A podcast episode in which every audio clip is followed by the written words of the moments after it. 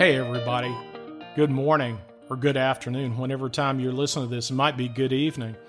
While you're social distancing, I'm happy that you've uh, decided to listen to I Don't Care with Kevin Stevenson. Yeah, that's me. Uh, we're on MarketScale Radio, and uh, that's uh, every Friday morning at 9:30 Central Time.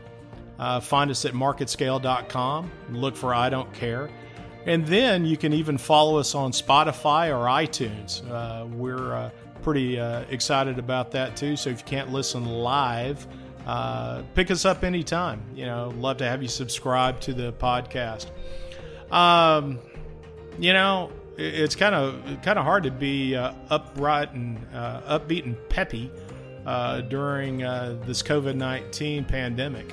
Uh, a lot of folks are doing a lot of phenomenal work, and I just want to give an extra special shout out to all of my uh, all my colleagues, particularly all the all the doctors and nurses and techs and uh, rad techs and lab techs and uh, therapists and everybody that's on the front line uh, who's who are caring for folks who uh, have tested positive for COVID and who are in the hospitals or the clinics you know, taking care of them while they're sitting at home, uh, you know, trying to weather the storm.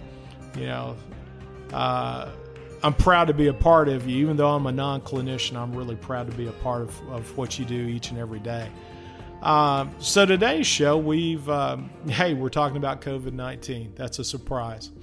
Uh, I've got a good friend of mine, another Baylor Bear, of course. Uh, my friend Cody Sable is going to be talking to us. He's going to talk to us about a couple of different topics. Uh, Cody's going to talk to us about uh, long-term care. He's got a he's got a loved one that's in a long-term care facility, and uh, he's going to talk about kind of their experiences with that during the COVID nineteen pandemic. And then Cody also owns uh, his own small business. And so he's going to share with us a little bit about the insights on what he's dealing with and some of the things that he's heard from his other small business uh, colleagues in, in East Texas, where he's from. So when we come back, uh, we'll be talking with my good friend Cody Sable on I Don't Care with Kevin Stevenson.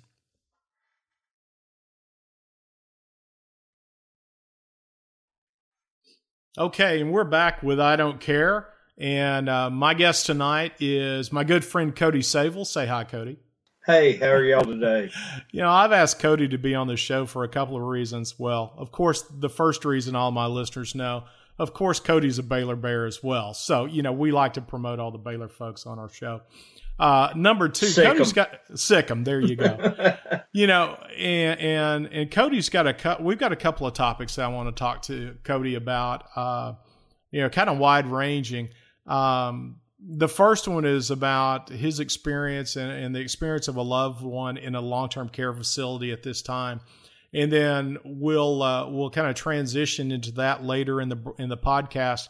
To uh, Cody is a small business owner. He owns uh, Bad Bear Roofing uh, in East Texas, and uh, you know a little shout out to Bad Bear. I've used them; they do a great job. But uh, but we'll talk about small business owner impact too. And so, uh, Cody, first of all, you know, let's talk about the long-term care situation that your loved one's uh, going through. Tell tell us a little bit about your loved one and kind of the issues that they faced before COVID even came to be. Okay, she she is a dementia patient, and it about in 1995 she had a brain aneurysm, and when she recovered from that, which she shouldn't have done, uh, she came out of. We used to say she was about 80 to 90% of where she was before that, but she lived a fairly normal life for years. And then uh, about five years ago, we sold her house and moved her into uh, independent living. And then from there, about three years later, we started moving her to assisted living. And now the facility she's in is memory care. Okay. Okay, that's kind of the typical transition for folks who who are experiencing memory issues. You know, you first, you know, you try that independent living for as long as you can, and then into an assisted living, and then you know, kind of a general long term care facility, and then finally, unfortunately, they have to go into memory care where they've got a lot more. Uh, there's a lot more attention paid to them because so many things can happen. Um, So, you know, now that that COVID nineteen has hit, um, you know, I know healthcare facilities are have over just even over the last few days have shut down the uh, the opportunity for folks to come in and visit. Uh, uh, you know, either residents on long term care facility or, or, in the case of hospitals, patients.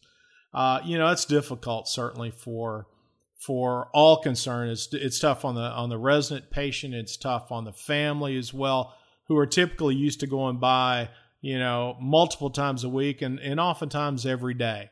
Uh, so, you know, uh, first thing I will say is, man, I you know I'm, I'm sorry for what what for what you and your family are having to go through. I'm sorry for what your loved ones having to go through, but you know, right now in this uncertainty with COVID nineteen, it's kind of a it's it's a real necessity. You know, uh, many of the of the towns in Texas have started, uh, you know, what they're calling uh, shelter in place, basically keeping people in their homes unless they have to go out for for groceries or food or or you know if they're an essential worker in an essential uh, industry uh, they get to go out for that. So, but uh, but you know, tell us a little bit about how the long term care facility has been communicating with you during this time of of COVID nineteen.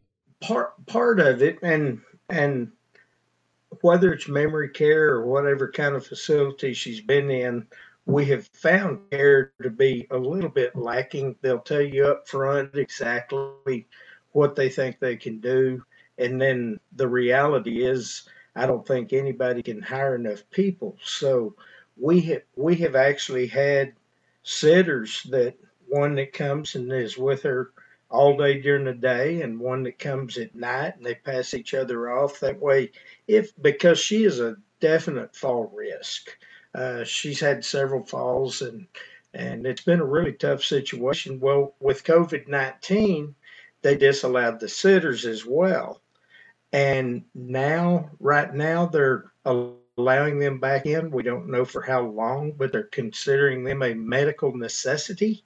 And that's how they're getting around that. That's one of the pieces of language in the in the uh, new directive is that if something is medically necessary, then they can allow it. So yeah, that's that's correct. That's correct. Well, and and as you said, you know, not only uh, is she a fall risk. I mean, there's always that that risk with with memory care patients of uh, of elopement, really trying to get out, uh, and that's why, unfortunately, those facilities have to be secured. Uh, and so, uh, so so tell me a little bit about uh, you know how are your sitters dealing with this this uh, you know this environment having to go into a facility that's effectively on lockdown? They're they're pretty good with it. Actually, we have two sitters that we've just fallen in love with. They take tremendous care of her, and and what it took to get them back in there was her to take a nasty spill. Unfortunately, yeah, and unfortunately, when when they realized that they just can't be there twenty four seven, but our sitters can. Uh, it that's where the medical necessity came in. But the facility actually will contact, like if she's had a fall or if she's had a disruption or we call them dementia episodes. She'll, yeah, uh, as many dementia patients do. Uh, there are sometimes anger issues or lashing out. It's just part of the disease, and and they always have to report and let us know what's going on. But it's been very difficult because there's a full time nurse on staff, mm-hmm. plus we have a physician, and it's usually his PA or nurse practitioner that makes the rounds. And so the communication to get all the way back to the doctor or from the doctor all the way back to us has been a vicious circle that's sometimes difficult to complete. Yeah, well, and, and you've hit on a couple of topics that long term care facilities have to deal with, even when COVID 19 is, is not in full swing. And that is, you know, very, very low margins. Uh, and so oftentimes they don't have the adequate capital or the adequate funding to, uh, to keep their facilities in tip top shape but also they don't have the adequate funding to to bring in uh, enough staff. And there's tremendous amount of turnover in the long term care facilities. I spent a couple of years uh, in that world, and so uh, you know it's it's difficult, but it, it's such a necessary uh, level of care for our folks. You know, many other countries certainly, you know, they uh, they do they they care for their elderly in different ways. Some you know are steadfastly you know we'll keep them in our homes no matter what and have multi generational fo- uh, homes, but you know here in America that's that's really difficult for for the vast majority of people because people are working and and and really and truly the the memory care patients just have so many medical complications that that you've got to have that nursing care. So um so you know we've talked a little bit about the communication just you know talk to me about the impact on, on you and your family during during this whole thing about you know tr- not being able to physically communicate with your loved one well and and we can actually call her and FaceTime her. She's got her cell phone there, and with the sitters in the room, they they can help her get get a FaceTime call going or uh, make sure she answers her call or returns the call to the right person. But you hit on something a minute ago. One of the toughest things has been the turnover in the workers there because we had been able to talk to and quote unquote let them know what some of her special needs are. Well, not all of those people are still there, and we have not had an, the ability to be able to visit with them. We try to run it down the chain, but but the chain is is only as good as its weakest link. Yeah, that's exactly right. Well, you know, and, back to to the turnover. I mean, you know, even before this occurred, you know, turnover was high for a wide variety of things. A lot of it, frankly, is just the difficulty of the work and, and unfortunately the low pay in many instances. But now you throw in something, you know, a, a pandemic that nobody really knows anything about, and, and there's a lot of people uh, who are who are really scared about this. And so, for somebody who is working in a long term care facility, that that might be their first exposure to the healthcare arena uh, you know, they may just wake up one morning and say, "Hey, it's not worth it for my family, uh, right?" And for me and, to go in. And some of the concerns that we have, uh, you know, the the initial first eleven deaths in the U.S. were out of a out of a nursing facility up in Kirkland, Washington. That's right. That's right. And and what scares us is we know what's happening when everybody's there, but they come and go. We don't know who they're in contact with when they're in the outside world, and and what kind of stipulations they have on the on the life that that they're living in the real world outside of work. Yeah. So that's a, that's always a definite concern. Yeah, no, no, you're you're definitely right about the whole situation up in Kirkland, Washington. Uh, you know, looking at the numbers today, it looks like Washington's kind of they're they they're getting close to the peak if they haven't hit it because you know I, I know this is a terrible barometer, but I see their deaths really reducing on a daily basis. Uh, the number of deaths per day, I should say. But uh, but yeah, and, and, I also heard that there were you know in another nursing facility or in a nursing facility up in Washington State that uh, close to 50 of their workers tested positive. I'm not saying it's the same nursing home, but you know that's just uh, unfortunately kind of the nature of the beast. And, and so, um, but uh, any anything else that that you know you you and your family have had to deal with uh, just because of this? Basically, I, I I know that it's it's one of the toughest things. Is you know they're at that age that you don't know how much longer they're going to live. One one fall could do them in, yeah. and yeah. to think that we may have seen her for the last time is is one of the toughest things. Yeah, yeah, that's I mean that's incredibly devastating that that that could be the case. Absolutely. Well, uh, let's shift gears a little bit and, and let's talk about you know, uh, like I said up front, you're a small business owner in East Texas, and my gosh, COVID nineteen has certainly taken a toll on on even the largest of corporations in our company in our country. But you know, you as a small business owner, you know, it, it it's pretty tough for you on a daily basis, isn't it? Uh, I have to be very careful, and thank goodness technology has come to the point. I'm in I'm in roofing and construction, but the vast majority of it is roofing.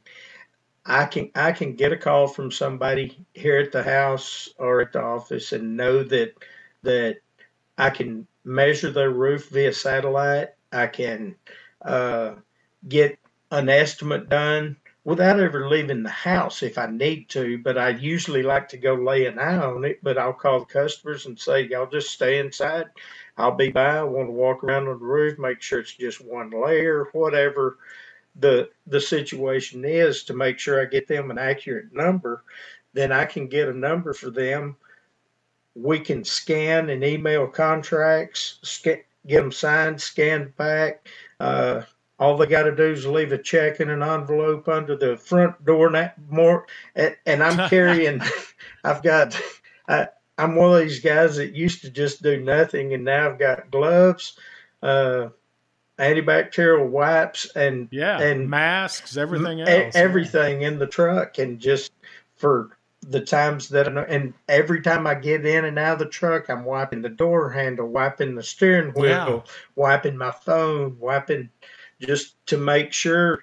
I I happen to be one of those people that has a an immunocompromised wife. She had cancer 10 years ago and her immune system is down and her lungs are the first place that anything goes. It, and has been that way for 10 years.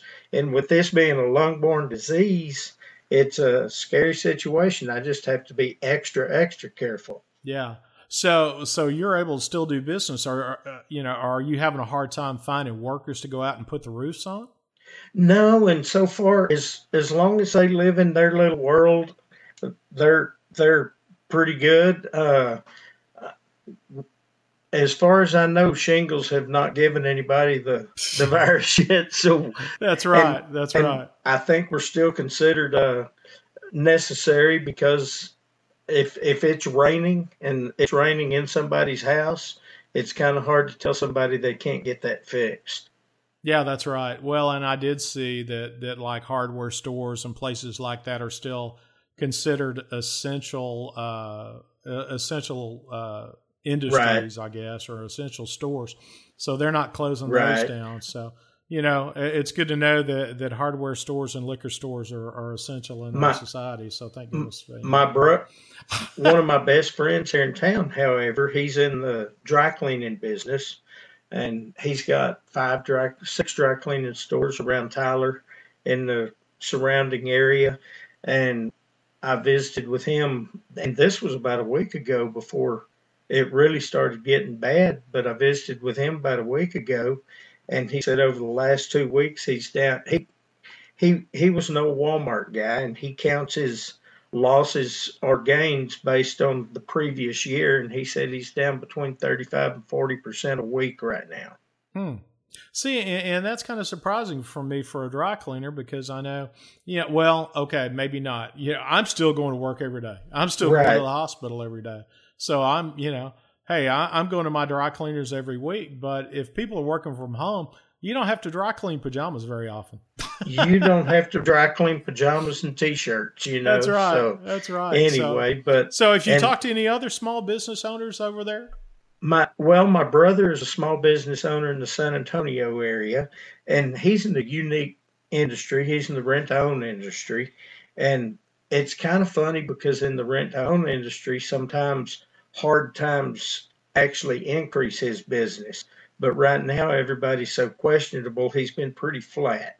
Yeah, yeah, I would imagine so. So, uh, so it, I I looked today and it didn't look like your county had. I think y'all had about ten cases over there, and, right? And so. Yeah, and, and, that's you know that's something interesting too, and and I'd like to talk about this for a little bit. The shelter and the the shelter in place order that some of the larger counties are putting in place, like a Dallas County or you know uh, Harris County down in Houston, and even here McLennan County in Waco just did that as well. But uh, you know, I, I, was frankly kind of pleased that our governor, uh, Governor Abbott, didn't make it a mandatory for the state, just because. I mean, eh, you know, he's smart to think this way. Know, of the 254 counties in Texas, 200 still do not have cases because they're so sparsely populated. I mean, I know you're a West Texas boy. My parents yeah, are so, my parents are elderly. They live out in the country 45 miles from town. This hadn't really affected a whole lot that they do except church. Now that they did live feed church for the first time as many of us did this last week. Mhm. Mhm. Yeah. You know, I did I did that too. Well, and, and, that's right. You know, I was I was talking to to somebody at my hospital today, and they said, "Well, what do you think the difference is going to be with a shelter in place order?" I said, "Frankly, it just causes the the businesses who were insistent upon staying open and having their staff coming in." Now they don't have that option. They've got to give their staff the, the ability to, to work from home if they can. Right. Uh, but but but know, hard just, hard good retailers like Bed Bath and Beyond and TJ Maxx and some of those stores, and then even the restaurants for the serve for the servers. Oh yeah, they they're laying off servers right and left. You can drive up and get food brought out to your car, but that's the biggest thing. As I drive around looking at a roof or whatever today, I had to run to Lufkin and back. Usually, the city of Jacksonville driving through there is is just crazy because it's just stoplight after stoplight after stoplight Mm-hmm. Been there. Know what you're talking about. Nobody on the streets. Yeah. Yeah. You know, uh, and and and you're exactly right about the restaurants because you know I've had some some friends of mine whose whose kids are are servers who said you know they're out of luck and they've got you know they've got they've got rent to pay or whatever and but they don't have a job you know but then you look at the big box retailers like a Walmart or you know the large grocery store chains who are you know begging for people to come to work. I know you know I heard Walmart's looking to hire 150,000 people. You know, and I I heard that Amazon, Walmart, and Costco are all hiring. Yeah, I, I heard the same thing about Amazon too. You know, uh, they uh, they were talking about how you know, and they are truly an essential. Uh, an essential employer because so many people now, you know, everybody's ordering from home. And right. so, you know, I'm I'm thinking whenever this is all done, you know, the first thing that we're going to do is people are going to be out socializing a lot, which is going to be great. But I also think that people are going to look around and see their, you know, their locally owned businesses that, you know, they're going to support them. I think you're going to see a real a real increase in in folks really trying to buy locally. And when I say locally, I mean from their hometown and from the folks who you know might not be in a chain restaurant or a big box or something like that. What do you think about that? I I totally agree, and we've even tried. We're obviously cooking more at the house than we oh yeah ever have, but but we're also when we go grab something to eat, trying to be cognizant of who of where we're going and, and trying to support the local guy as much as we can. Yeah, that's right. And, and trying to, you know, I'm trying to tip a little bit more than usual just to, to try to help them out. Absolutely. So, well, I tell you, Cody, it's been great. You know, you've given a lot of perspective on a couple of topics that I know people are, are really interested in during these strange times. And so uh, brother, it's always good to talk to you. Great to talk to you. Tell Michelle and the girls we said hello, and y'all just uh, I will do it. Stay safe out there. And you tell Val and, and your family uh, that I said the same. You know, practice that social sure distancing, will. but when we're done, everybody's going to get a big hug. Everybody's getting a sick and bear hug. that's right. That's right. All right. Take care, buddy. All right. Thanks. Bye bye. Thanks. Bye.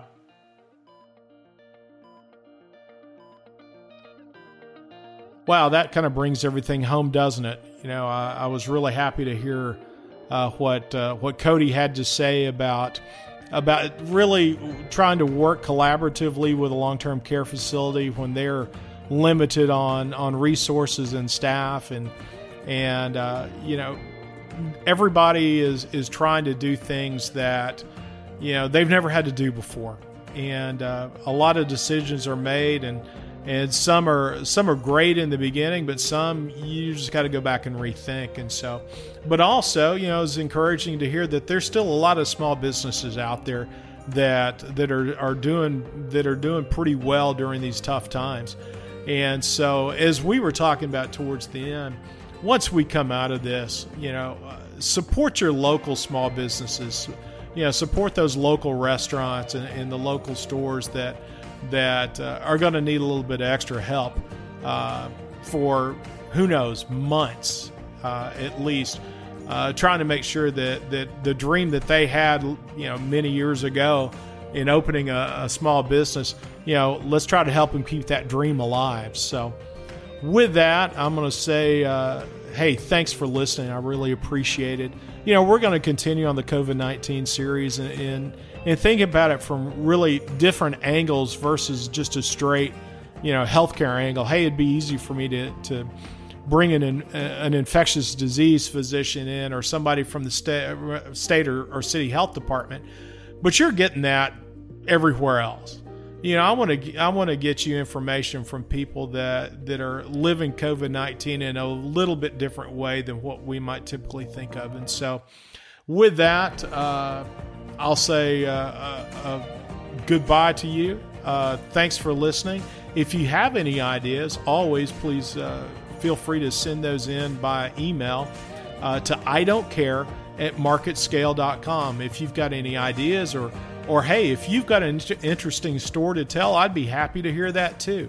So, with that, take care and we'll be talking to you next week.